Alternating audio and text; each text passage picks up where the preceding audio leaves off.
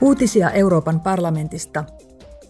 Talous- ja raha-asioiden valiokunta järjestää tänään vuoden toisen rahapolitiikkaa koskevan vuoropuhelun Euroopan keskuspankin pääjohtajan Christine Lagarden kanssa. Kuluttajahintainflaatio on hidastunut pääasiassa energiahintojen laskun vuoksi, mutta pohjainflaatio on edelleen korkea ja jatkuva. Se johtuu pääasiassa elintarvikkeiden ja palvelujen hintojen noususta. Parlamentti antoi täysistunnossa tukensa suunnitelmalle viedä enemmän ampumatarvikkeita Ukrainaan.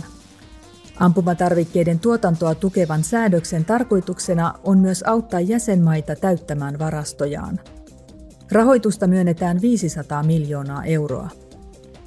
MEPit aloittavat nyt neuvottelut neuvoston kanssa, jotta asiasta päästään poliittiseen sopimukseen.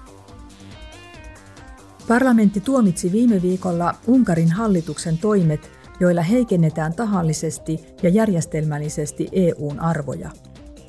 MEPit ovat huolissaan siitä, että Unkarissa lakeja hyväksytään ilman riittävää parlamentaarista valvontaa ja julkista kuulemista, ja poikkeustila asetetaan usein väärin perustein. Lisäksi väärinkäytösten paljastajien suojelutoimia käytetään virheellisesti, jotta voidaan heikentää seksuaalivähemmistöjen oikeuksia ja sananvapautta.